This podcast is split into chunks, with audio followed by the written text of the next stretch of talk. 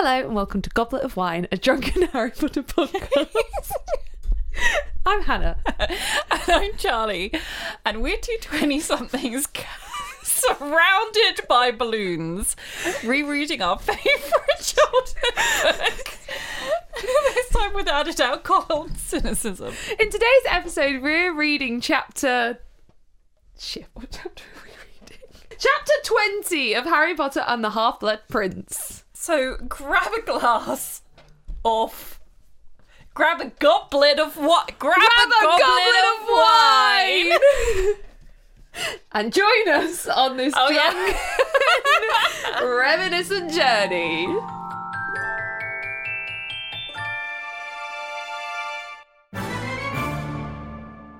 Hello. Hi. this is the least comfortable I've ever been recording a podcast. Just move the ones that are I'm annoying just- you. They're all annoying me. So, Hannah has gone insane. what do you mean? What do you mean? What do you mean? We- You told me you wanted to celebrate this moment. Did I? I don't know what you said. right. Hannah, should we not say why we're celebrating in this episode? Yeah, let's just leave it like this. We're celebrating, and you're not going to find out until like three quarters of the way through. Yeah, we've got why. themed alcohol as well, but um, we won't tell you why. So we are surrounded by balloons. She's got what do you call these things? I don't know. Uh, we've got th- those motherfuckers, and we've got confetti shooters, which Hannah's gonna regret like fuck. Yeah, I am. But you guys won't know why. But just, I mean, if you can see us on the video podcast, hello. If you can see us, then yeah, you can see the chaos that I can't believe you're not enjoying this. Hannah's really proud of herself. I went to a party shop. I've been trying to be really organised this year. It's really unhinged. Why? This is a huge moment for us. No, not static. No.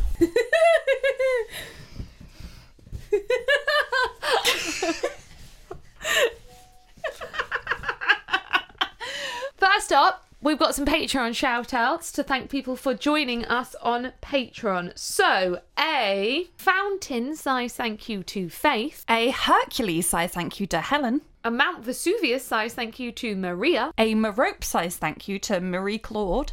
A Kettle Chip size thank you to Kylie, who is a new producer level patron, A cat size thank you to Katrina. a Gnome size thank you to Georgius Sveva. And an evolution isn't real size thank you to Eva. Thank you all so much for supporting us on Patreon. We've just recorded a new episode of My Immortal with Neil. So if you want to hear us reacting to Neil reading My Immortal, you can find that on our Patreon. Oh, what now? We also have some more lovely Q&A things to read out. So our Q&A from I've done this in reverse order, so this is from our last episode, aka the one. No, not our last one when we were recording, which was the one before our Christmas episode. I could not have phrased that more confusingly.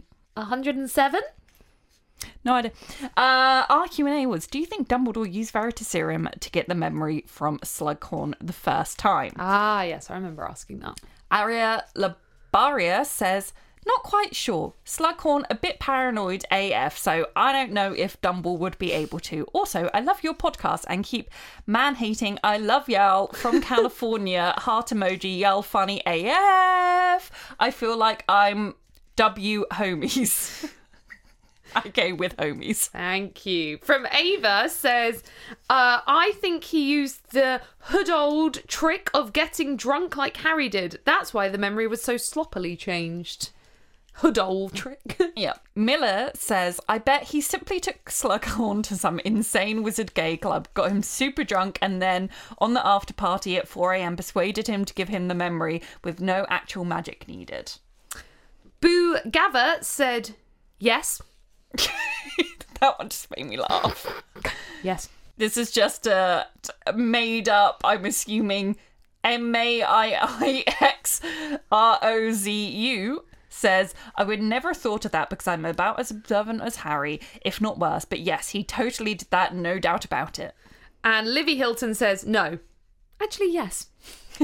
Iconic. Brilliant. uh, yeah, we now ask a question um, at some point in every episode, and you can answer it. Um, if you're listening on Spotify, there's a section to answer it on your phone. We don't know what the question will be yet because we make it up on the spot. Woo! Charlie, what are we drinking today? I fucking hate our patrons. They have ignored my kind request to disregard my previous request for nasty alcohols, and they have persisted nonetheless. And they are vile abominations of human beings, and quite frankly, I quit. Oh, bye then. Bye. That's why we're celebrating. Because it's our last episode ever. what not. are we drinking? This came from Clara. Clara says, now to the torture. I have been very much a goody two shoes for a long time, so I don't know all the drink types, etc., what to recommend, so I opted for the crazy route. What I did have ever since I turned 16 is a glass of wine with my parents on the occasional Friday evening, but we never can quite agree whether to drink red or white, so perhaps you can taste both at the same time. The task I've thought of, basically, is for you two to mix red and white 50 50 and add a goblet of wine twist to it. Pick one of the crazier liquids you have in your cupboard and add just a little bit to it. Perhaps each one of you a different one. I didn't do that. So, I put in a, a, a splash of moonshine and then half red wine, half white wine. And again, theming on the episode, which will come apparent later, I've put it in special um special glasses for us. This isn't actually meant to be drunk out of. No. No. Cheers. Cheers. This it's so much liquid and I don't like red wine and I definitely am not gonna like this. It's half white wine. Oh, it's fine. Can't even taste the moonshine worryingly. Weird. Mm. Like a real wine mum, I just have the world's biggest glass. Yeah, Like, somebody bought me that. It can fit an entire bottle in there. wow. Yeah. It basically has. But yeah, Half of one. for reasons that will become apparent, theming with the balloons, this was actually excellent timing from Clara. Yeah, Clara, this isn't actually that bad. It just kind of tastes like weak red wine. Hmm. But thank you for going back to our goblet of wine roots. And yeah, well, sorry, we didn't actually explain for people that aren't watching on video. Charlie's is in a wine glass I have that can fit an entire bottle of wine in, and mine is in a goblet. This is a trophy we won at the first ever Harry Potter quiz we went to. Yes, it's very cute. It is. Mm, how are you? Oh my god, yeah. I'm good. Thank you for asking. I'm having a lovely day. We just swapped Christmas presents. We did. Even though this episode is going out in mid February. Yes. Yeah. Yeah. Yes, what presents? It was cute. I liked my presents. I liked my presents. Hannah got me something I very almost got her. Which is classic us. And Neil knew about it, so I opened it and was like, uh, uh, uh, Charlie got me some bowls. I did, which sounds really boring. They're great bowls. They're very cute bowls. Yeah, I really liked it. And a Christmas decoration, which will immediately go in a box for 11 and a half months. Yeah, Oz. But I'll be so excited next year when I get it out. Yeah. Right, chapter 20 Lord Voldemort's request. Both boys are out of the hospital wing because Harry has obviously been in there with his cracked skull. But it's the next day and they're both out of hospital wing. Hermione is friends with them both again. She comes to pick them both up from the hospital wing. It's all good. She starts telling them a bit of gossip, bit of a tidbit that Dean and Ginny had a fight last night. This also feels weird because I saw Dean Thomas last night. Oh, yeah, you did. I did. I Alfred. saw I saw Alfred Enoch in um, As You Like It. Oh God. And he was excellent. And then when I was leaving the theatre, he was standing at stage door. Oh, it's magic! It's doing it! Sorry. You were saying? For the audio listeners, I was staticking up my hair. She was. So now all I'm imagining is like the Alfred Enoch I saw last night having a fight with Ginny. Yeah. Um, but yeah, they had a fight. And Harry's monster wakes up and sniffs the air. The drowsing creature in Harry's chest raised its head and sniffed the air hopefully. What? What? Literally rather be dead than read It's that. so it says so much about what J.K. Rowling thinks about men and their instinctual primal urges. It was fine. It, no, it wasn't fine the first time she used it, but she if she'd only used it that once in that chapter, I might have been able to live with it. But the continual personification to the point where it sniffs the air is actually horrific. Yeah. It's sniffing. It just makes me think like the monster is his penis and like it like is being controlled like a hand puppet and it's just like completely flaccid but like rising up and like sniffing the air. Hermione's talking. It's Uh, like when you used to put your hand in a socket with the folded bit as the mouth. Oh god, it's awful. I hate it. And also, like, Harry has fancied girls before. He had a massive crush on Cho for years and never had a fucking monster living inside of him. Like, mm, no. My Um, God. They pass a small girl who drops her scales on the floor. Mm-hmm. That's just, you know, a nice little throwaway sentence. But Harry, during all this, is the least subtle first person about fancying Ginny, and he's really lucky that Ron is as unobservant as him because he is literally going like, "Ah, "There was no need for them to break up over me because." They had a fight because Dean was laughing about what McLaggen did, which feels very out of character for Dean Yeah. by the way feels like a plot device like dean has always been a really good mate to harry has offered to forge signatures for him draw him pictures like yeah, I don't know. and I cares about the quidditch team like he really likes quidditch I didn't read this as he was like laughing about it in like a mean way. Mm, yeah. I think in like a Ron way where it was Oh, like yeah. funny. oh yeah wasn't it hilarious and ginny because she fancies harry is Yeah. like how dare you but yeah, Harry's like, they didn't need to break up about it. And Hermione's like, I didn't say they broke up. Mm. And why are you so interested? Yeah. And Ron's just there like, well, he's very lucky.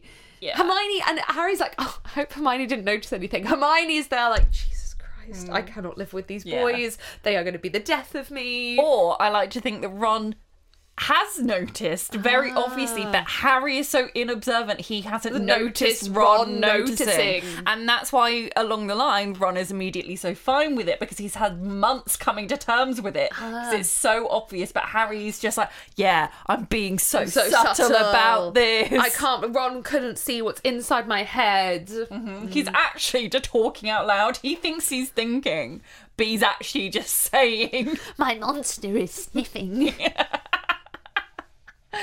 Do you ever get that like worst fear that you, one day you're going to say a thought out loud? yes, obviously, yes, Yeah. all the time. yeah. That's what this podcast is, though, right? It's just saying all our bad thoughts. Oh. God, no! If you think the things I say are awful on this, you should hear what goes on in my head.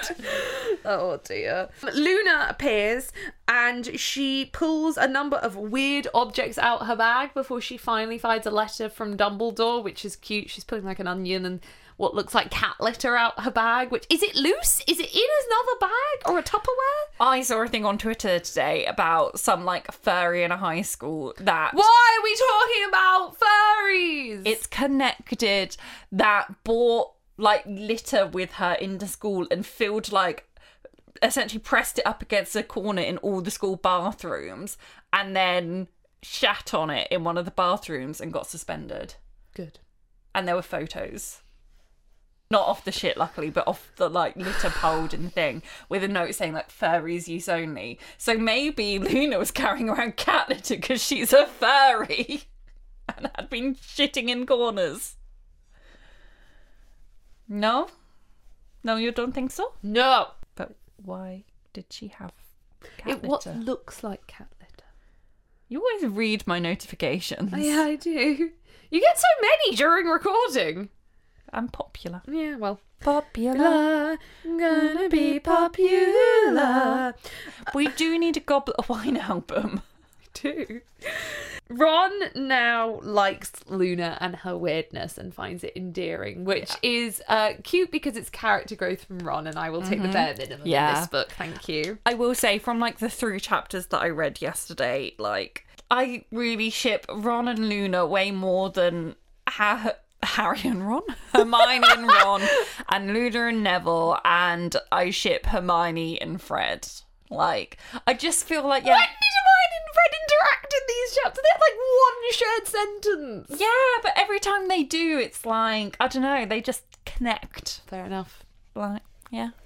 Fair enough. She should have gone for weirder pairings. Um, but yeah, I do like just the minuscule bit of character growth. It skips to later in the common room later that evening, and Hermione, because Harry, because she's speaking to Ron again, has gone back to doing the homework for the boys. Like she's like, yeah, I'll look over it, which hmm. actually means she'll finish it, and she's only doing that because before Harry would have let Ron copy his, which just like don't do so much for these damn boys. And also, the amount they take advantage of her is absolutely ridiculous. Yeah. Like, they are now 17 and prepping for the adult world. Stop letting her do your homework. And Hermione, stop letting them copy. Yeah. Flame, stop it. Harry goes up for his lesson with Dumbledore. I don't know why I'm miming walking, especially because it's like knocking into the balloons. Harry goes up for his lesson with Dumbledore, and Professor Trelawney is already in the office when he arrives. She wants Firenze gone from the school. She's like, get the horse out. Take your horse out. And Dumbledore said, Wait, do you know that TikTok audio? And it's like, whose horse is that? Whose horse is that? no! No! It's gone. It's too late. It's too late for that balloon. I hope it lived a happy life. this is really unhinged. When is this podcast not unhinged? This is the most unhinged. That is not true, and you know it. Okay. yeah, you so do the next note. Trelawney's been a little bitch. She's like, I'm being unceremoniously. Um, I love that I'm a professional podcaster where I'm bouncing around a blue meaning that I'm like waving around in front of the microphone. She's like, I'm being unceremoniously like boosted from your office and Boosted, booted. Oh yeah, and sorry, I'm so distracted by the balloons. I can't focus on more than one thing. Just don't look at the balloons. They're for later in the episode. Ignore the balloons. The balloons do not exist. Um, yeah, and Dumbledore's just like, yo, Harry had an appointment. Like, come on. Yeah, but then also I hate when Dumbledore bitches about he's like bitching to Harry about like his teach troubles. And I'm like, mate, first you took on a teacher who cannot teach just to keep her safe rather than I don't know, just giving her a home or like putting under a spell or like something. Surely there's like magical witness protection. Well, yeah, exactly. And then knowing that you'd have to keep her in the school, but like you then hired Firenze, who you knew would be exiled from the forest, so he now has to stay in sanctuary at the school. So this is like an issue of your own making, Dumbledore. And on top of that, neither of these teachers are actually competent or trained teachers, so you are willingly giving people a shit education for your witness protection system. Yeah. It's like really like the government, the Ministry of Magic should have like a magicking, Magicking? magicking, magical witness protection, and like as well. Why does the Ministry of Magic? They only seem to like care about like magical creatures in terms of like controlling them Yeah. and enslaving them. Where's the like, you know? I feel like when you have the ones of like near human intelligence, aka way more. Ah! No! That is so annoying for everyone that's not watching the video. we dropped the balloon we were cu- doing keepsy uppies with. this is Um, the worst episode. we were also quite drunk. Um, Are we? I am. That was a joke. Oh, okay. yeah, like when you have these creatures of near or human intelligence or surpassing human, human intelligence, intelligence. you know, just before a centaur attacks me, surely the Ministry of Magic should be dealing with them, treating them as equals. And I know this is like an institutional problem and this is not the first time it's come up, but like, surely there should one be a Ministry of Magic witness protection and also like it should include like centaurs. Like, it's essentially, it is seeking asylum. Yeah, like, Like- he has been exiled from his group, and if he goes back, he will die. Yeah, but it's not even seeking asylum because it's like he should like centaurs like are more intelligent than humans, therefore Mm. they should they should be represented in the government and they also should be like like involved and protected. Like Yeah. oh Yeah. There are so many institutional problems with the Wizarding World that J.K. Rowling writes into the story. Brilliant. Okay, you're not just defeating Voldemort, you're trying to change the institution. nope, just gonna leave it by the wayside. Yeah, and it's like it's a reoccurring theme in Sarah J. Maas, the author of ACOTAR's books, that she writes about like the different species of magical creatures Yeah. and like and how certain ones are seen as like lesser and Hmm. are treated as lesser and kind of have like hierarchies and stuff and Yeah. how it's like and the theme with the books are like always like how this is like institutionally wrong and you know some people don't believe in it and are like actively fighting against it and trying to make people be equal and not be enslaved and it's like she's like yeah i'm writing this into the book and i'm actually gonna deal with it i'm not saying that she's perfect obviously but like it's like actually What do you mean? she tries to address book I just read was fantastic. I didn't send you a voice note being like, "What the fuck was that ending? Why did you make me read this?" look the second one was good The second one was good. The ending of the third one made my spoil spoilers. Sorry, skip a bit. If you're reading it made my blood boil. yeah uh the fifth one is amazing though. Okay, fine. It's fine. It's and fine. the fourth doesn't count So yeah, Trelawney is kicked out. Harry sits down for the beginning of his meeting, and Dumbledore's like, "So, how's your homework going? Got the memory?" And Harry's like, oops "Hmm, shit." And I can actually feel his guilt. Like it hurts. It hurt me reading this. Which, Dumbledore does the. oh, Dumbledore. I'm not angry. Angry. I'm- I'm, disappointed. It hurts. It hurts what Dumbledore does. But like, he's he's so good though. He just looks at him. Oh, he doesn't say, say anything. And anything. it- and- no, no, he says, "I see." Oh. Oh, Oh, no. and then just looks at him. Dumbledore's a savage. Yeah, Dumbledore's yeah really savage, and like I'm so in two minds about Harry forgetting his task because on one hand he's a teenager living his life, he's got a monster living inside of him. His best friend just got poisoned. Yeah, literally, we've all been there. We've all been there. We've all been 17. But on the other hand, Dumbledore, the most powerful wizard in the world, or as you believe, trusted you with the first task. I mean, I know that it's a reoccurring theme, but I do feel like Dumbledore could maybe have given him some like more clear direction. Yeah, he could have. He's just like getting the memory, Harry, and like Harry's such a dumbass. Like Harry. Harry's like, there'll be a spell or something, and Hermione's like, it's you, you fucking There's a idiot. reason, like you're not better at magic than Dumbledore. Yeah. But like I feel like Dumbledore should know that Harry's not very intelligent and like of maybe being a bit more specific. But maybe Dumbledore was trying to set him up because, like, okay, book seven, and I agree with Harry on this. Dumbledore hasn't set Harry up enough to succeed. Like, he hasn't given him what he needs to actually hunt Horcruxes properly. And maybe this was an instance of Dumbledore trying not to over-explain to Harry and trying to let him do things on his own. But have you met Harry? And also, when he didn't do it, you should have realised, Jesus Christ, I need to give this boy clearer instructions for the Horcruxes because Dumbledore's death wasn't unexpected. It was only a few months earlier than it was meant to be. So Dumbledore should have given Harry more prep than he did. yeah. Um, This just, do you know what? This prep, doesn't. d- prep means something very different to the gay community. Oh yeah. so what you just said was uh, uh I'm gonna again. I'm gonna stick with it. this just tastes like really cheap red wine because it just tastes weird. you taste like really cheap. Red. Sorry. Your roommate's ass screwed up rosé. That's how.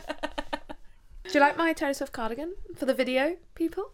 It's non-legit. It's an Amazon copy. Do you like Because my at, at the end of the day, I don't want to support Taylor Swift. I want to support Amazon? Jeffrey Bezos. Jeffrey Bezos! Jeffrey Bezos. How many times can we do that in an episode? Like we just say one sentence and just posting the same thing. It's very impressive. It is.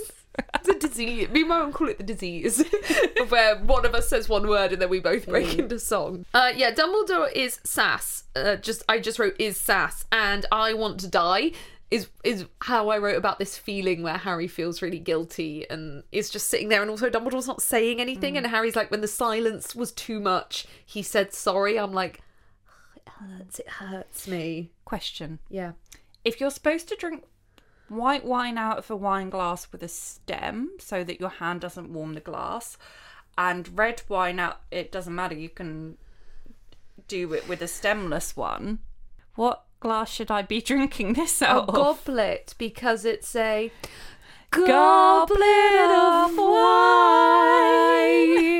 Yeah, we're also for the one the first time seeing like the teacher side of Dumbledore. Mm. You know, like he's always the most chill out the teachers, and he is telling Harry off worse than McGonagall does, and that's saying something because McGonagall's telling offs hurt me. So Dumbledore explains. We haven't got many more memories to watch because there's very few memories of adult Voldemort. He disappeared from sight, and those that did know him are not willing to talk about him or are dead. But before leaving Hogwarts, just before leaving, Voldemort asked Professor Dippet to stay and teach. Bear in mind, Voldemort was only 17 or 18 at this point. Dippet refused, saying he was too young, and Dumbledore also advised against the position. Which hmm. also, Dippet was still in the right whether Voldemort was evil or not. You can't have an 18 year old teaching 17 year olds. That does remind me, when I first qualified as a swimming teacher, I was only 16. And because I was only 16, I mostly got put with the babies, like the four, five, and six year olds. But obviously, sometimes teachers were ill, lessons got messed around, and I had to cover lessons. And I remember once I taught a group of 15 year olds, and it was people I knew as well. And they were just, I just walked up to them like, oh my god, like, how do I even handle this? And they were just like taking the piss out of me. And I was just like, just get in the pool. just, just Yeah. get away from me. Like, I cannot deal with this. And then, yeah, like, yeah, it was so awkward at 16 trying to teach other 15 year olds, like, Yeah. swim, swim, bitch. Yeah, I mean, I've had to manage people older than me before. oh, yeah, that's, um, yeah, it's always an experience. spicy. Spicy. Yeah, the workplace is weird like that because that does happen quite Yeah. often and you're just also i sometimes don't realize other people's ages i always try to stalk on linkedin and work it out Yeah. but especially with covid it's got even more messed around Yeah. so Yeah, Yeah. I know. Like one time, like one of the girls, I wasn't directly managing her, but she was like under me, and she like looked absolutely like incredible for her age. Like, and I don't mean like she was thirty. uh, Like in her thirties, and I don't mean that like oh, because thirty-year-old should be decrepit. I literally mean she looked like an eighteen-year-old. Yeah. Like, and so for ages, I literally assumed she was like early twenties because I was like, well, she can't actually be eighteen. And then I found out she was in her like thirties, and I was like, ah, i'm having a crisis what? yeah yeah always weird yeah. when Voldemort was refused at Hogwarts, he went to work at Borgin and Burke's, and everyone thought, "What a waste! What a waste mm-hmm. of all that potential." he's essentially an antiques dealer. Yeah. This is the thing. And I love this. So my living with my parents right now, we've kind of continued a rule that I established in lockdown when I first was living with them where we don't watch the news over dinner. Because previously, like growing up, my dad's always had this thing when we have dinner, like in front of the TV, because you know, we're the family out of Matilda, we have to watch something mutual that we all want to watch. AK, we watch the news that none of us want to watch aside from him. And then like in lockdown, I like really like got upset and put my foot down and was like, we need to stop. I was like, this is not good for my mental health. Like, obviously, I will like keep up to date with the news, but when I'm, Yeah, not when I'm Like- trying to relax and eat dinner. yeah, like when I'm like mentally like can do it and just, yeah, free hearing. And we've kind of continued that now I'm living at home. So what we've been watching, which is mutual, is Salvage Hunters, which is literally a guy that's like an antique dealer, like going that. around. Yeah, and we've been like watching it like non-stop and like it's I mean I love it, it's fascinating, but I'm like this is Voldemort. This is Tom Riddle. Like he's going around finding antiques, like Good for him. evil antiques. Yeah. But yeah. Sorry, that just reminded me. This is even more tangentially related, but growing up, we had a real like Sunday routine. We always had a roast dinner on a Sunday. Very lucky. My mum cooks a lovely roast, and afterwards, uh, we wouldn't have pudding. We never had pudding in our house. Like some people had dessert. We never did that. But on Sundays, we'd have the leftover Yorkshire puddings with butter and sugar, and we'd always have that watching Scrap Heap Challenge Nice. years and years and years it was our sunday routine and we used to sit in front of the fire with yorkshire's butter and sugar on mm. watching scrap I've never Heap had that, but that's it's essentially pancakes. it's essentially a pancake but yeah. have you ever watched scrap heap challenge No. oh my god it was the show of the early 2000s basically like such a stupid concept all these people are in a junkyard and I think it's different teams every week, and then whoever won each round comes back for the final. But they get given a task to build something, and they have to go around the junkyard and just build it. I think my ex used to watch that. Yeah, and So then I might have and then it. it's put against each other, and a team wins, and then Yeah. all the teams like compete in the final. Love that. I love those little like and I, and I feel like the next gen not just only old I feel like the next generation isn't having that as much like those weird little like TV routine based traditions. Like one of mine was we would go like whenever my grandparents would babysit, we'd go around there, we'd watch Who Wants to Be a Millionaire. Nice. And have cheesy biscuits and play oh, cards. I love that. And like I saw a tweet the other day that was saying that like what families don't have now is like a weird relationship with like one film that you've seen a million times because like it was some just random film that your like family just happened to have on DVD so you've seen it so many times and that's not a thing now That's mad because yeah, I have such a connection to Sound of Music and my grandparents on my mum's side, both of who are now passed away.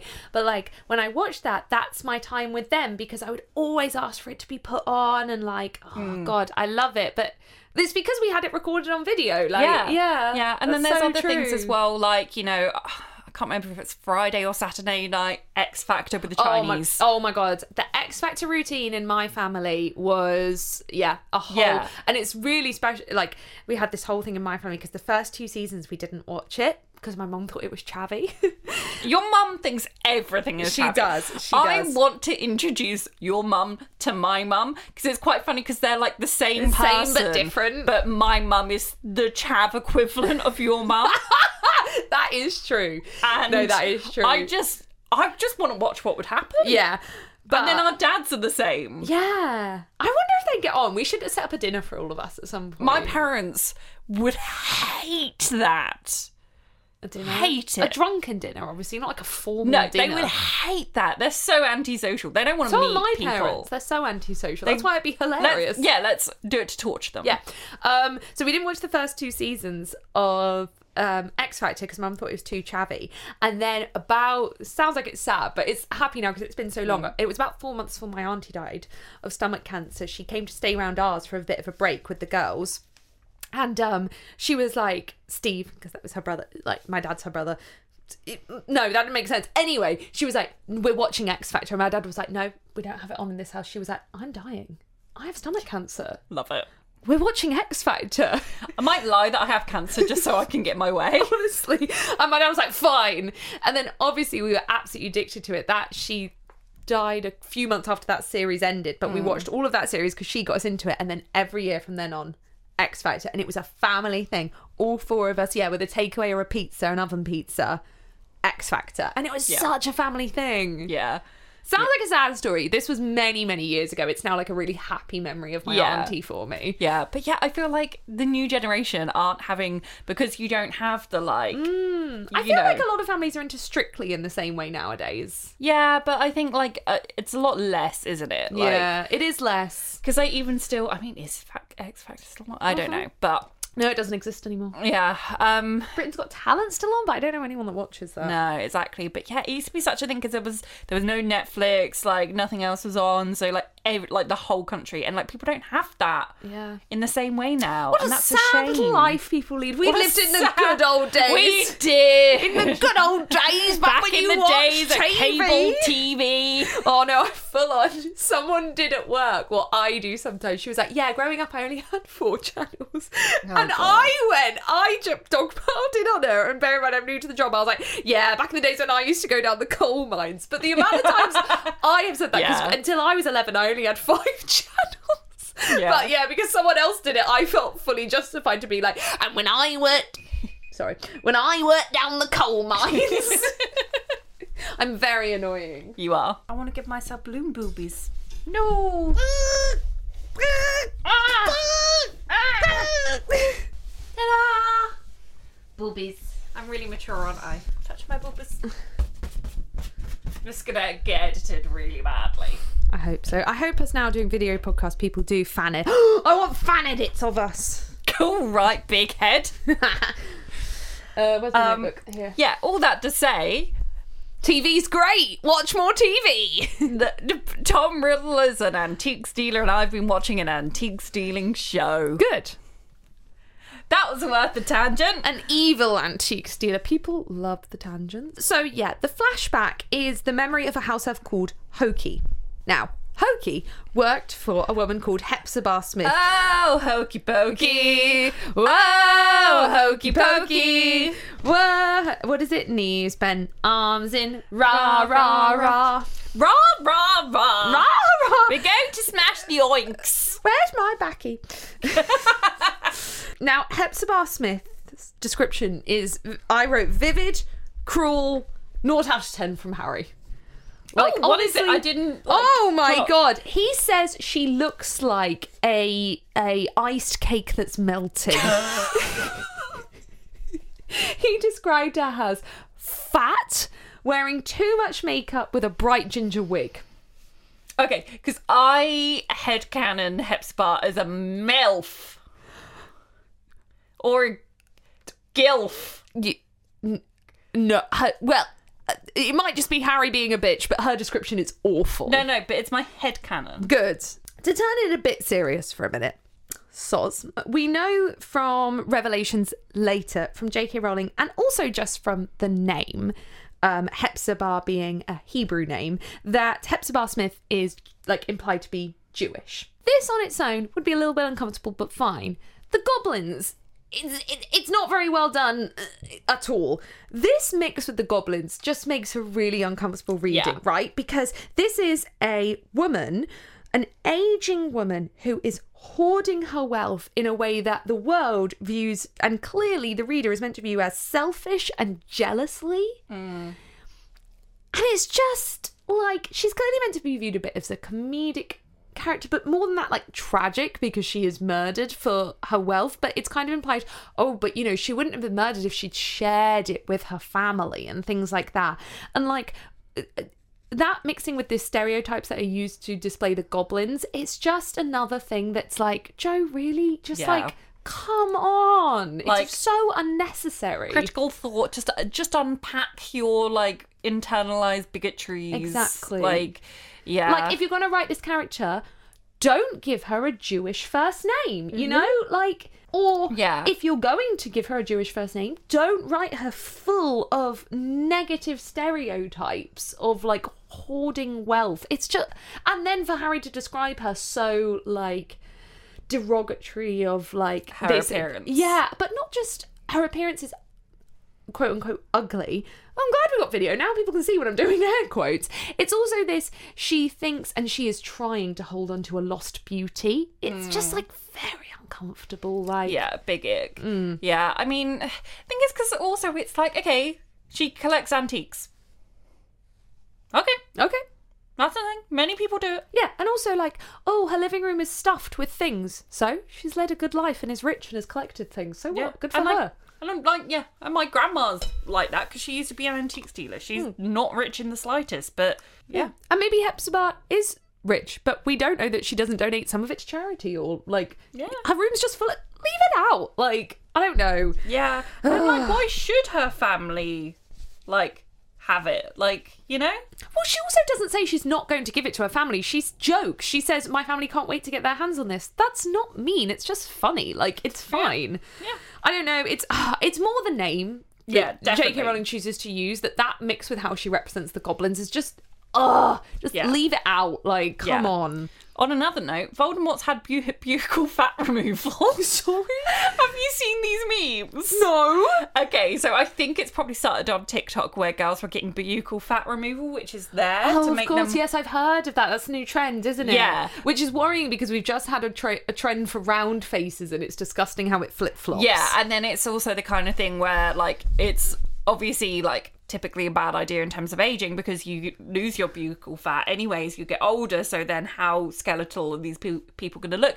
But now it's kind of become like a meme people talking about like just posting like very skeletal characters anyway being like cartoon characters and stuff like oh they had buccal fat removal and Ah, stuff like that. and then in this it really makes a thing of like talking about how skeletal and thin his face was like harry goes on about it for ages Yeah. i'm like voldemort's had buccal fat removal Yes. he's an antique stealer that's had buccal fat removal which i'm sorry It's how I imagine Queer coded. Like, like fully like, he he's snatched he's you know maybe Harry just has never seen anyone that's done really good contouring.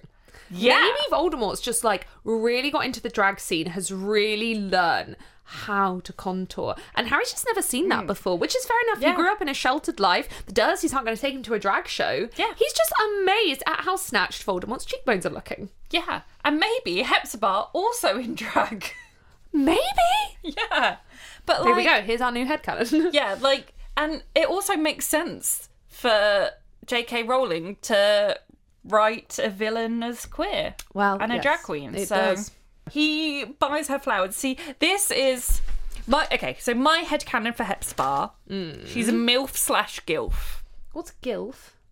Grandma, you'd like to fuck. Ah, of course. um, who I don't care about her ugly descriptions and her like you know anti-Semitic descriptions. No, she's like she is a rich, attractive older woman that's been collecting all these gorgeous antiques, and then my head canon is that like Voldemort is like seducing the milf slash gilf.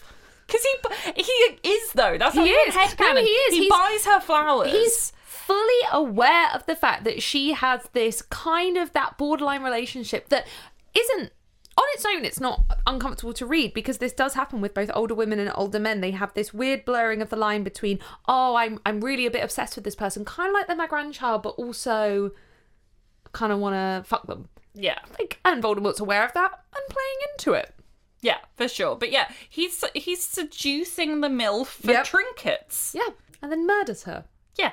When the seduction doesn't work, he Yeah. yeah he kind of goes like too hardball at the end like keep working and she might have given it to you Yeah. Sleep with her. Try harder, Tom. I mean, Yeah, come on. Fuck the MILF. How how bad do you want the cup and the locket? Sleep with her. Go on.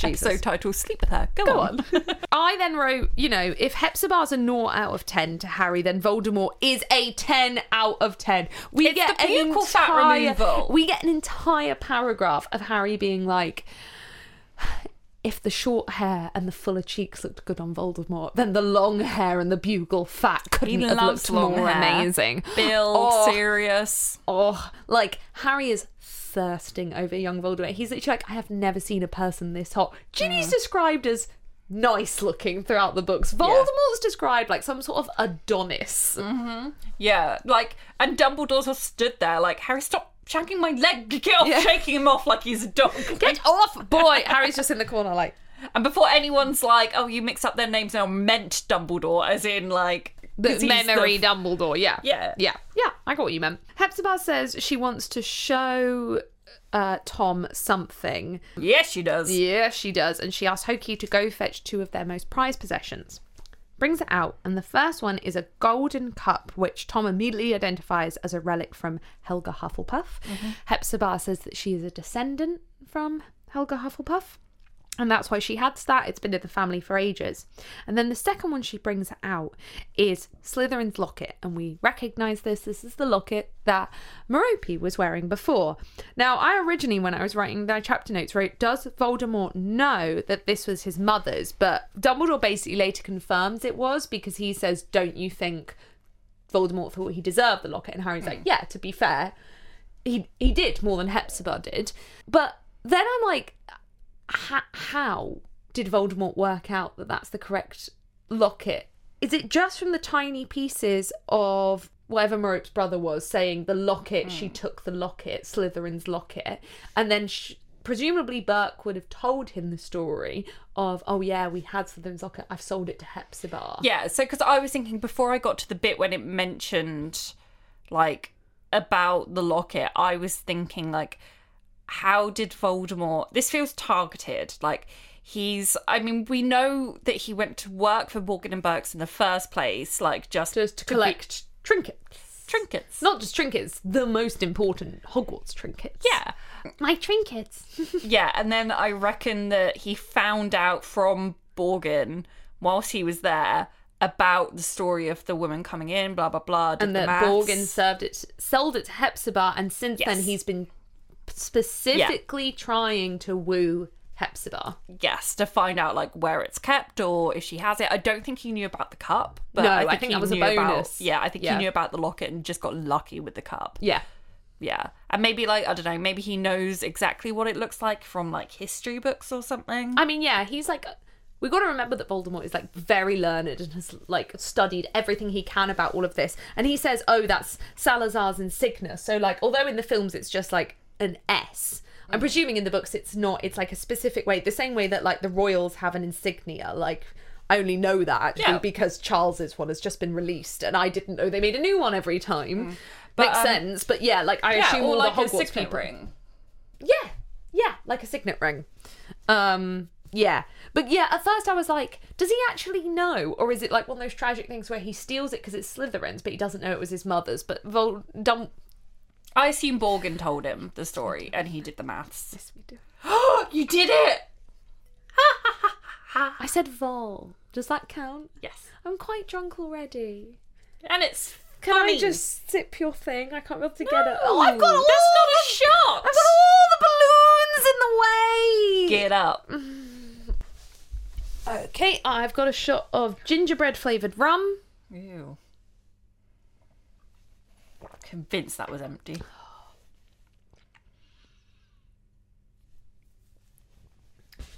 Hard? Ugh. I'm fine. Wow. During this moment where Hepzibah is showing the trinkets, I don't know why we keep saying trinkets. So the TikTok audio. Yeah, I thought, okay, we are both thinking of my trinkets. Boxes of my trinkets. for my trinkets. Boxes of my trinkets. Voldemort's eyes are described as flashing scarlet. What the fuck is this? Because this is brought up multiple times in this chapter. Is it the Horcrux magic? Like the fact he's already made two Horcruxes that is making his eyes flash scarlet? Is that a side effect of it, or is it some other evil magic that he's trying? Because it, I feel like it's only written in here because she wrote young Tom Riddle as looking normal, and she wrote adult Voldemort as having red eyes, and now she's hmm. like, fuck, I've got to make it like something that like kind of you know, it's got to be gradual. But what the hell is making his eyes go scarlet? I like to think it's like those pick me girls that are like, oh, my eyes change colour actually. but like, isn't, I could be wrong, isn't scarlet the colour of envy? Am That's I? green. Oh, yeah. I don't know. I feel like there's a connection there in my brain. Yeah. But I feel like it might have started happening with each Horcrux and it gets worse with each Horcrux. But like, hmm. I don't know. It's never explained what magic is causing this. But Hepzibah spots it as well. She's like, oh, oh, it must have been a trick of the light. Like, oh, it's it's a bit creepy. Like they could have done that scene really creepily in the films. They come out the memory, and Hepzibah dies two days after this memory was shown. Yeah. Uh, she was poisoned by something in her cocoa, and Hokey was convicted of the murder. Not only was Hokey convicted, Hokey confessed to the entire thing and knew details only the murderer could. So the exact same MO, to use the lingo, as um, yeah. what's his name? Big Daddy Riddle. No, not the daddy, the brother. Brian. Brian. It's the exact same MO as Brian. right. And then this line really pisses me off. Okay. Harry and I nearly did it again. Jesus Christ! I went Harry and that would have been so funny. Harry and Dumbledore have a conversation about how they know. Harry immediately jumps to the point that the Ministry are predisposed to accuse house elves, the same way they are predisposed to accuse Muggleborns and other minority groups, because there's an internal prejudice there. Dumbledore doesn't, doesn't need to explain that to Harry. Harry says himself and they had a ready-made suspect because a house elf is easy to accuse. Mm-hmm. Dumbledore agrees. They have a discussion about it, and Harry internally says he had rarely felt more in sympathy with Spew and Hermione.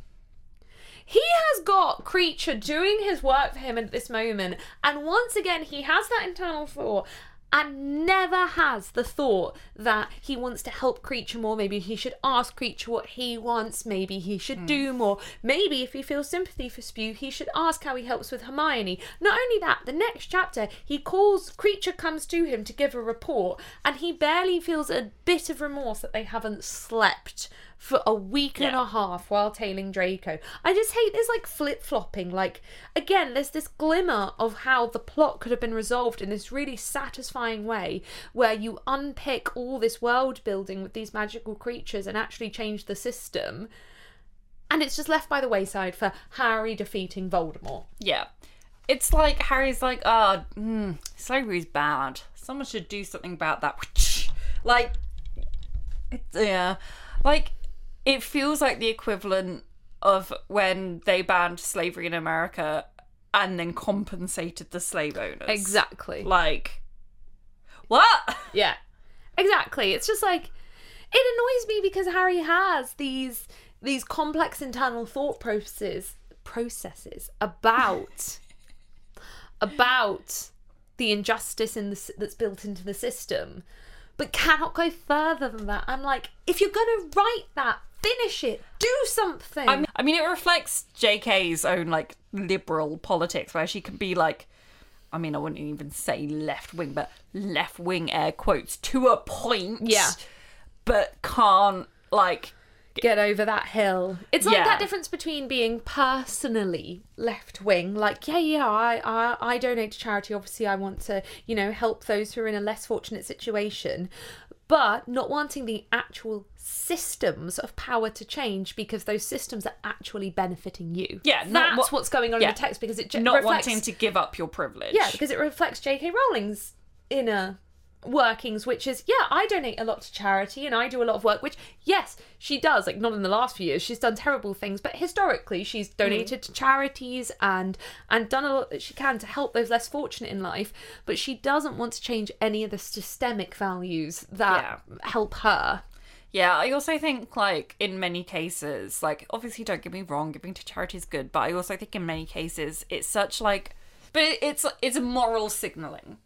Being Oh, like, yeah. oh, like I'm some incredibly rich person, very publicly giving money to charity. Oh, yeah. It's like and I remember like growing up, you know, when people are like, "Don't be your heroes," blah blah blah, and like people always, because I was so obsessed with Harry Potter and J.K. Mm. Rowling, people always said that to me, "Lol," but like, and but people will always used to be like, "No," but like you know, J.K.'s like a good un because she gives money to charity. That was always the thing. Hmm, yeah. But it's like, but how do people know? Yeah. How do people know that she's given so much charity? Because she fucking publicizes it. It's moral signaling, and it's not actually an indication of you being a good person or wanting that change. Yeah. Like. Today on Goblet of Wine, why giving to charity is bad.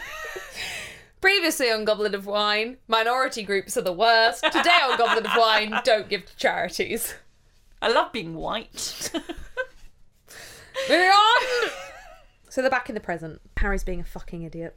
By the time that Hepzibah's family noticed that the locket was missing and noticed that something was up with the death, Voldy had uh, done a runner, quit his job, and gone on the lam. Like mm, he he no, he's not there anymore. So Hokey was convicted. yeah, he French exited. He life. really did French exit life. Um, but yeah, it's sad that Hepzibah Smith family did realise something was missing. But hmm. again, it's kind of this is where I got annoyed with the negative portrayal of Hepzibah. Is Dumbledore kind of implies that it was Hepzibah's own fault for guarding her treasures so well that even her own family couldn't work out that they were missing for like a month afterwards. By that time, Dumbledore had gone on kill myself. I am going to kill myself. I love this. I love this so much. No! Wow. Do it, bitch.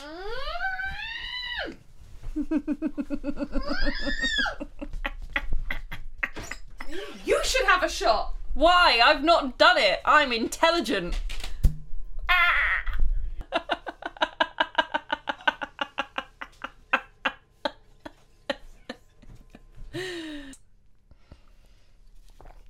Not a shot, but okay. Shut the fuck up. I hate my life. I don't know where I was. Dumbledore implies that Hepzibah was somehow wrong for hoarding her treasures. And that just goes back to my previous point of she was being displayed like in a negative light for keeping her treasures locked up and her family not knowing where they are. And it's just, it's distasteful. Yeah. That was it. That was it. And I've had to take two shots. And also, Dumbledore points out that Voldemort is now killing for gain rather than for revenge. Yeah. Yes, you're right. We're in the next memory. It's 10 years later, which I have completely lost track of the timeline at this point because I thought that made Voldemort around 30 to 40, but then I looked it up on Harry Potter Wikipedia and Voldemort's meant to be around 50? That makes no sense. Exactly. Like, It's unless he was working at Borgin and Burke's for like a fucking long time. I know. Like 20 years. I know. I know, because I thought it implied he was working there for like four, and then in hiding for ten years, Yeah. and then comes back for this. But apparently, this memory is meant to be just before the outbreak of the First Wizarding War. Hmm. It's again, J.K. Rowling can't Timeline. timeline. Like the entire problem with Harry's parents is because she can't count years. So mm. like, but that kind of thing annoys me because real dickhead. If I were to write a book, Just say it. no, Just say it. no, Just say it. no. Hannah's No, written a gone- book. I've gone, I've gone Australian. No, No. no. Just say it. I've written. Say it. I, I've written a book. Yeah. It's being edited at the moment. That's it. That's all we're going to say at this time. I, I wrote a novel accidentally. It's fine. As you do. anyway, Hannah wrote a book. So, how did you do the timelines in that? I thought about it. Like, why would you not sit down and work that shit Yeah. out? Like, come on. If you're going to write people's ages and time differences, like, oh, this has happened 10 years ago, this happened five years ago, write it down and work out what the ages are. Put some fucking effort in. Yeah. No, because like not not to then be like I'm also writing a book. No, Charlie's because also I, writing a book. because I will never finish it. But like I, You are planning a book. I've started writing. Oh, it. Oh, okay, you're writing a book. like I've written like a relative portion of it, but like technically like trilogy, although obviously I've only started actually writing the first book, but Yeah. I've mapped out the entire I've storyboarded the entire thing and I've like worked out the timelines, worked out the big points, and then worked backwards Yeah. doing the finer details like and I get that like, you know, seven books with a lot going on, multiple plots. She changed blah, her blah, mind a bit at different points in the. But like, there's such gaping timelining issues. Yeah, and do you know what? I don't mind her messing the money up. That's kind of cutesy and funny that she mm. can't work out the money. It's forgivable. But the timelines where she messes up, like when Harry's parents died and stuff, and how that affects Snape's age, just pisses me off Yeah. because it's basic stuff that you knew was going to come into it. yeah, yeah. Anyway, so yeah, we go into Dumbledore's own memory and they fall back into the office they were standing in, which again would have been so cool in the films to go through the memory, but you land right back where you were standing. Yeah, and like just some objects have moved, and exactly. maybe the carpet's There's snow outside the window. Exactly. Fawkes is a slightly different age. Mm. Oh, it could have been so cool. We should really direct some Harry Potter films. but then- we wouldn't. Just to be clear, Unless not that anyone would ever ask. unless you know Warner Brothers buys it out, Yeah. we get brought on as advisors. That's that's the dream life pipeline. That's the dream. That's the dream life pipeline. Uh, Voldemort has slipped to a four out of ten in Harry's eyes. Boo, Mm. sad. Yeah, Harry's fully like, mm, his face looks like a candle that's been melted, and his eyes have gone red. I don't find him hot anymore. I. It's so. I feel like, unless I'm remembering incorrectly, the only explanation we are ever given for Voldemort's. I so almost did it.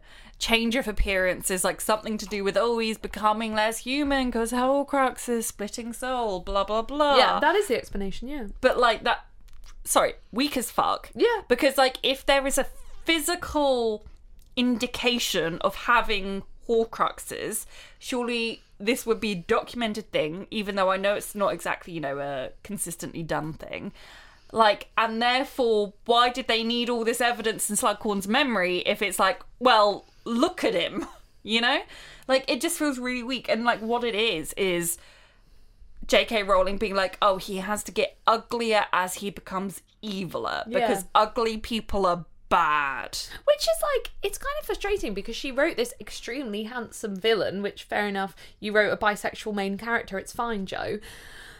But like, keep him as hot. It's interesting. It's more reason for people to, and I don't mean more reason in the more reason in the way that like.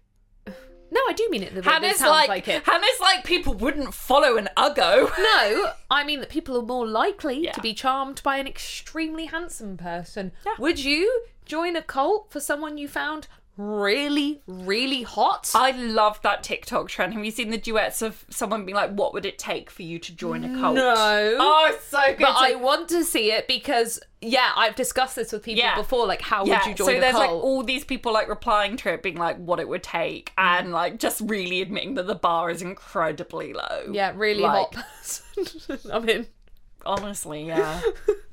Yeah. exactly. It would have been interesting if Voldemort. Get the names right.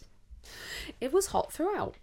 Yeah, I agree. Mm. I also just I don't know, and I understand that it's like a kids book or whatever, but like I just find something so cheap about it. Like, oh, he's becoming less human, so he looks less human. You know, it's just it's a bit pantomime. Exactly. And I think she wrote herself into a corner because she wrote Tom Riddle as hot and then she wrote Voldemort as coming out the cold and ugly and she had to create then in book six she was like, fuck, got to create some sort of Yeah, I feel like it would make more sense to be like he came out the cauldron ugly because he's been in a cauldron. yeah, yeah, like it actually doesn't like need be like this- the magical resurrection. That's a really good like- point. He could have been hot until the end of the First Wizarding War, Mm. and then he comes out the cauldron ugly because he's been magically transfigured from It's- a baby. It's a bit of a Frankenstein monster kind of thing, you know. Mm, That would have been better if he'd been hot until the end of the f- First Wizarding War.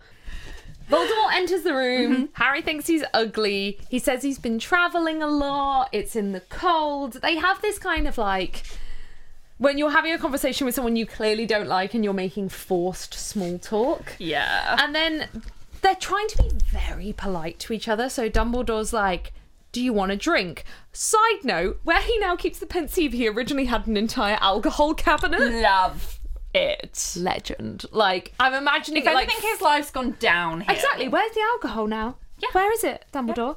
I like to think McGonagall gifted him a bar cart one year. Yes. Yeah, he's. He, she's like, you've used that cabinet for the wrong reasons, and it's one of those globe ones, but it's like a cool hmm. magical globe somehow. Yeah. So Dumbledore offers Voldemort a drink.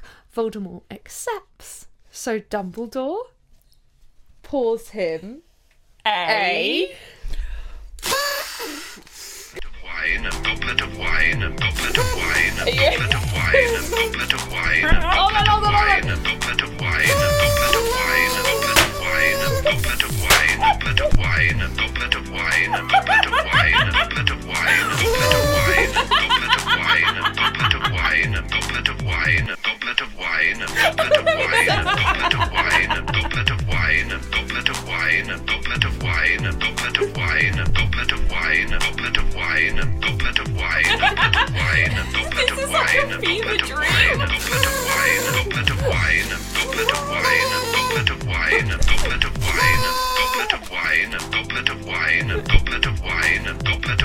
wine, a goblet of wine, a goblet of wine, a goblet of wine, a goblet of wine, a I bet you can't wait to Hoover. Anyway. Anyway, this celebration for this episode is the one instance in all of Harry Potter which we didn't realise when we named this podcast. No.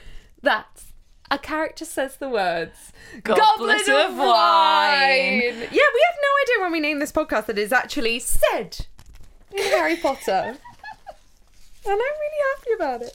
Yeah, same. I love how we've hit a million subscribers. We've hit a four year anniversary that we just didn't celebrate. And instead, I spend 11 of our pounds on a moment in the books where someone says the words goblet of This is really on brand for us. oh, and yes, that is why We're drinking. we're drinking. Uh, The the podcast alcohol that was chosen was amazingly timed. Like Yeah. I didn't actually plan this for this episode. It just landed on it, but then I decided to put it in goblets. So cheers.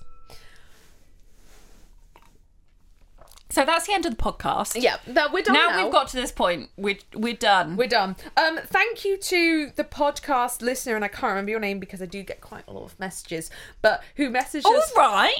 Sorry, who messaged us saying, "Oh, I'm reading ahead so I can be prepared for your future episodes." Did you know that Dumbledore says "goblet of wine" at this moment in this chapter? And I was like, "Thank you for doing my homework for me." I was she like, brilliant. I knew it was coming up, but I didn't know where. What I love is that Goblet of Wine is said const not to reference ACOTAR again, but said No, it constantly. said so constantly. Like I messaged you the first few times, and after that, I got a bit bored of Oh, messaging see, about I it. did not get bored of it, and I was messaging, uh, like book chat group chat I had every single time with just a photo of my Kindle saying "Goblet of Wine." Goblet of wine. This is like you know whenever you're like reading something or like watching a film, and the title of the book is said or Yeah. the film is said. like, this is the reaction that should happen every time. There should be confetti and balloons and themed booze and cups and I'm so happy. And I, it is on brand for us to celebrate this above anything else. I'm Oh, so happy right absolutely. now. Absolutely. I am And- thrilled to bits. But also, can, can I just say, Hannah did not pre-warn me of any of this? I think you mentioned confetti, and then like we came in to record this, she was like, "Do you blow up balloons?" And I was like, "What now?"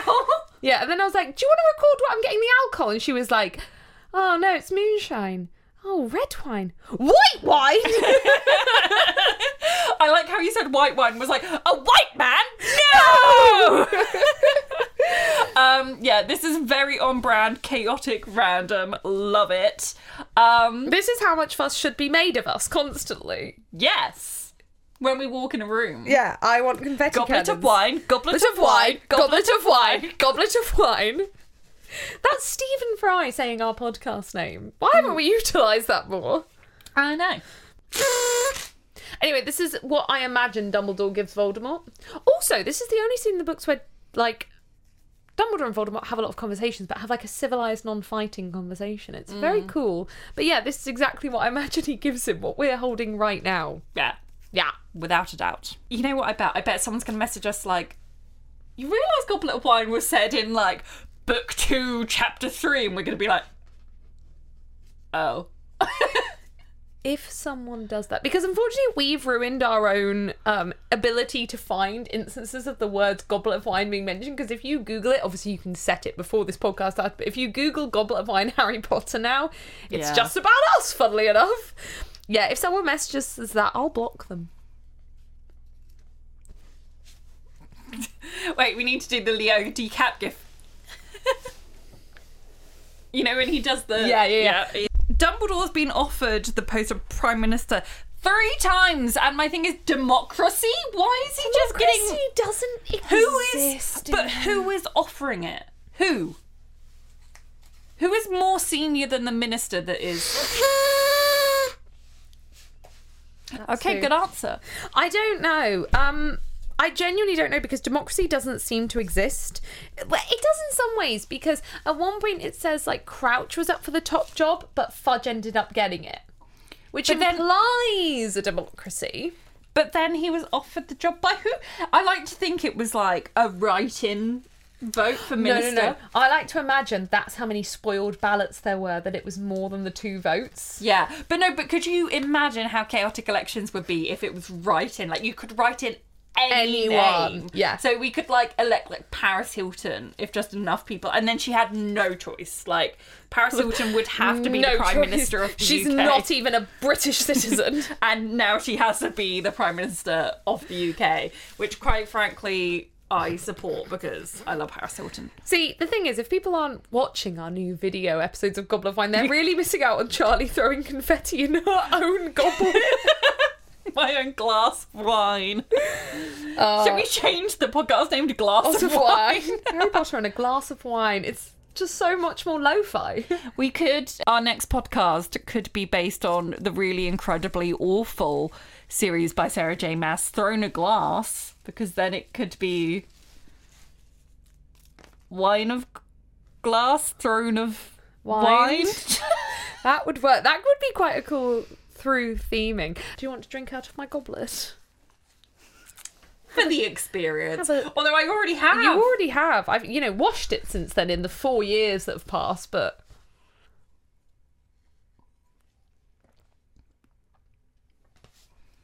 That sure is wine out for goblet. Yeah, it is. My next note is more serious. I really didn't enjoy the discussion these two had about Dumbledore refusing to use Tom Riddle, i.e., Voldemort's new chosen name, because it is good in the mm. original context of the book. The fact that, you know, Dumbledore not only is saying, he's pretending to be an old fogey, you know, oh, we can't change, but actually, what he's doing is a massive power play because he's refusing to acknowledge Voldemort's power. Good.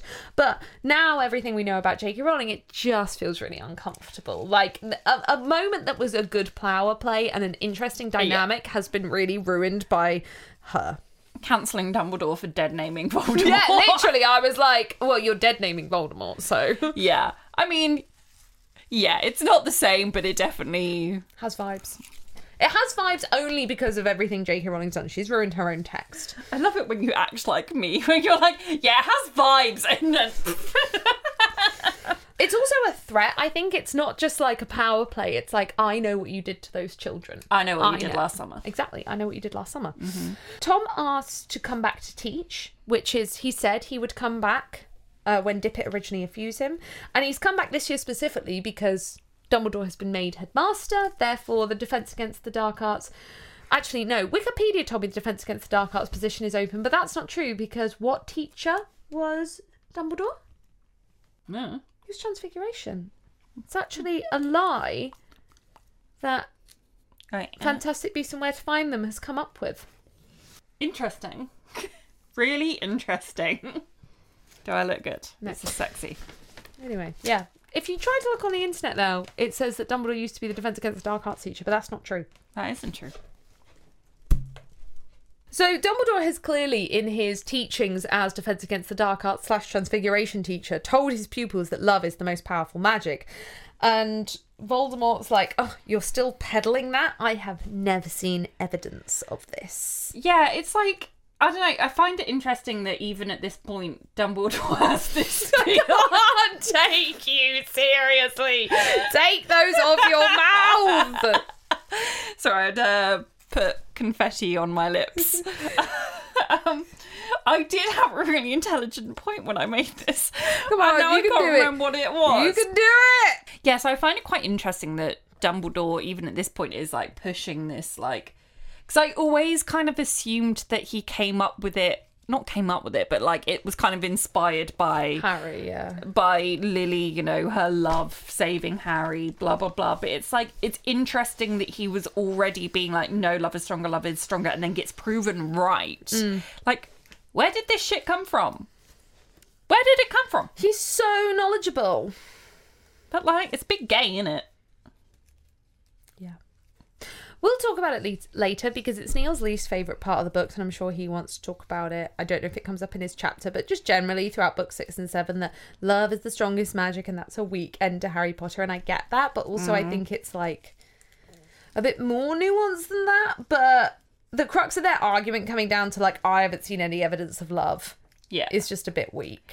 Yeah, I think I re- I dislike it, and we can talk about this later on in the series. But like, I dislike it, but I think I would dislike it less if it had been explained better. if there was like actual like a concrete like I guess system of how love is stronger, rather than it just being like love, is stronger. Yeah, yeah.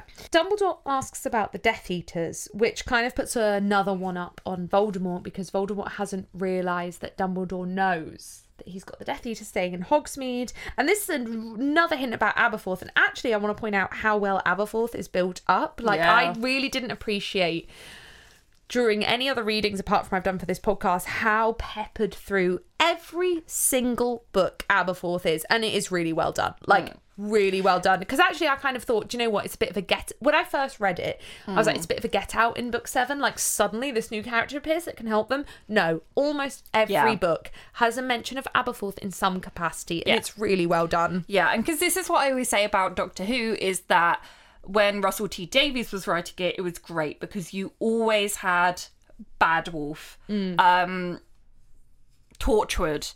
do you know what it is? Uh, it's that reward for the second watch Yeah, that's what it is with this Yeah. yeah, you're not going to get it But yeah, it was It's always peppered in and hinted at. There was all the uh, Donna Noble stuff as well. Like Yeah. it was always littered through. And then Steven Moffat took over, and it was just like la di the da di da. crack gonna in the TARDIS. I'm gonna say some random nonsense at the last minute that you could never possibly work out or see coming. Like and it's it's cheap. It's and cheap. yeah, I think definitely when you do it on the first read, you're like, oh, that's a bit cheap that he's just out of nowhere here, like you know. Aberforth, who? Dumbledore has a brother? What? Yeah, but no, it is actually really well like foreshadowed and sprinkled in there. Yeah. Like it's yeah, like it's definitely one of the undeniable bits where you're like, yes, you Yeah. planned that. Yeah, it's really well and done. I like she it. planned And it. I like it for yeah, I think there's something really great about like introducing like a really great character like at the last minute. Yeah, if you've prepped it that well, it's a fantastic device. Yeah, Yeah. definitely. But yeah, like, yeah. So what Dumbledore basically says is, no, no, no, I just happen to be close with the proprietor of the Hogshead. I will say it's weird that about 50% of the Aberforth foreshadowing is about the fact that he fucks goats. That's a bit weird. Yeah, that's weird. But it's still foreshadowing, so. Dumbledore asks why Tom is really there. He's like, come on, let's get to the point of this. I'm not going to let you be a teacher. Why are you here? And Tom refuses to say and storms out. Like, they have a whole argument about it. And yeah, Tom is like, if you're not going to hear me out. And Dumbledore's like, you knew I was never going to hear you out. You knew I was going to le- never let you be a teacher. You wanted this meeting so I could allow you into the school. Just tell me for once in your life what you're doing. And he storms out. Thing is, why did Dumbledore? I know it's good in the end that he did, but like, why did he let him come in when Yeah, he knew he, he, had an agenda? Exactly, exactly. There was Like it's agenda. not like Voldemort was gonna go. Oh, okay. So actually, you got me. I'd be making Horcruxes, and I was gonna hide one. and actually, in that short time he's in the school, although lazily he does hide the diadem. yeah, it would have made more sense if it was like he let him in, but then secretly had him followed again by a house elf or something like. To Yeah. find out what he was doing, but it's just like he's like, oh, darn it, he didn't tell me his evil scheme. Yeah. Oh well. Oh no! Yeah. Exactly. Yeah, it's a bit weird he lets him in in the first place. You're right. Yeah, I mean, obviously good that he did because it meant that it was hidden somewhere that Harry could find. But I think it's almost like he would have broken in anyway to hide it. Yeah, um, and in breaking maybe. in, would he have hurt people? Yeah, So they come out of that memory, and Harry's kind of like, "Why? Why did he want to be let in?" And Dumbledore's like, "Lol." You really need to get Slughorn's memory, idiot. Yeah. Like he's fully like, I can't answer that question until you do your fucking homework, bitch. valid. And finally, finally, six and a half books in, we get a real confirmation that the Defense Against the Dark Art job is cursed. No teacher has lasted longer than a year since this meeting.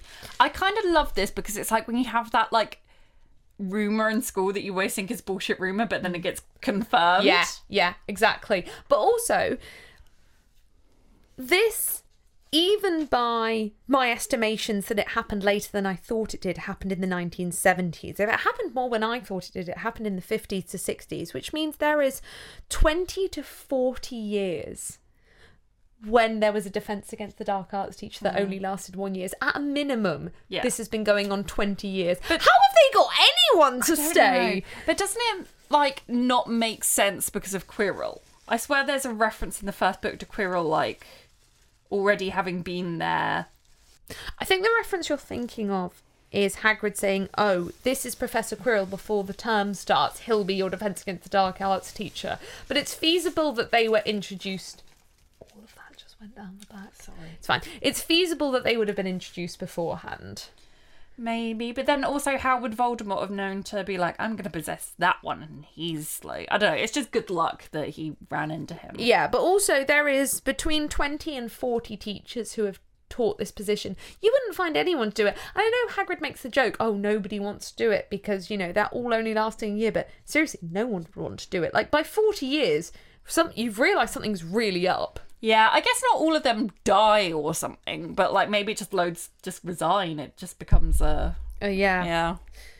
Yeah, but I yeah, I agree. I do really like this. It's been a joke throughout the books. No one's lasted more than a year, and then it's it's Yeah. proved proved real.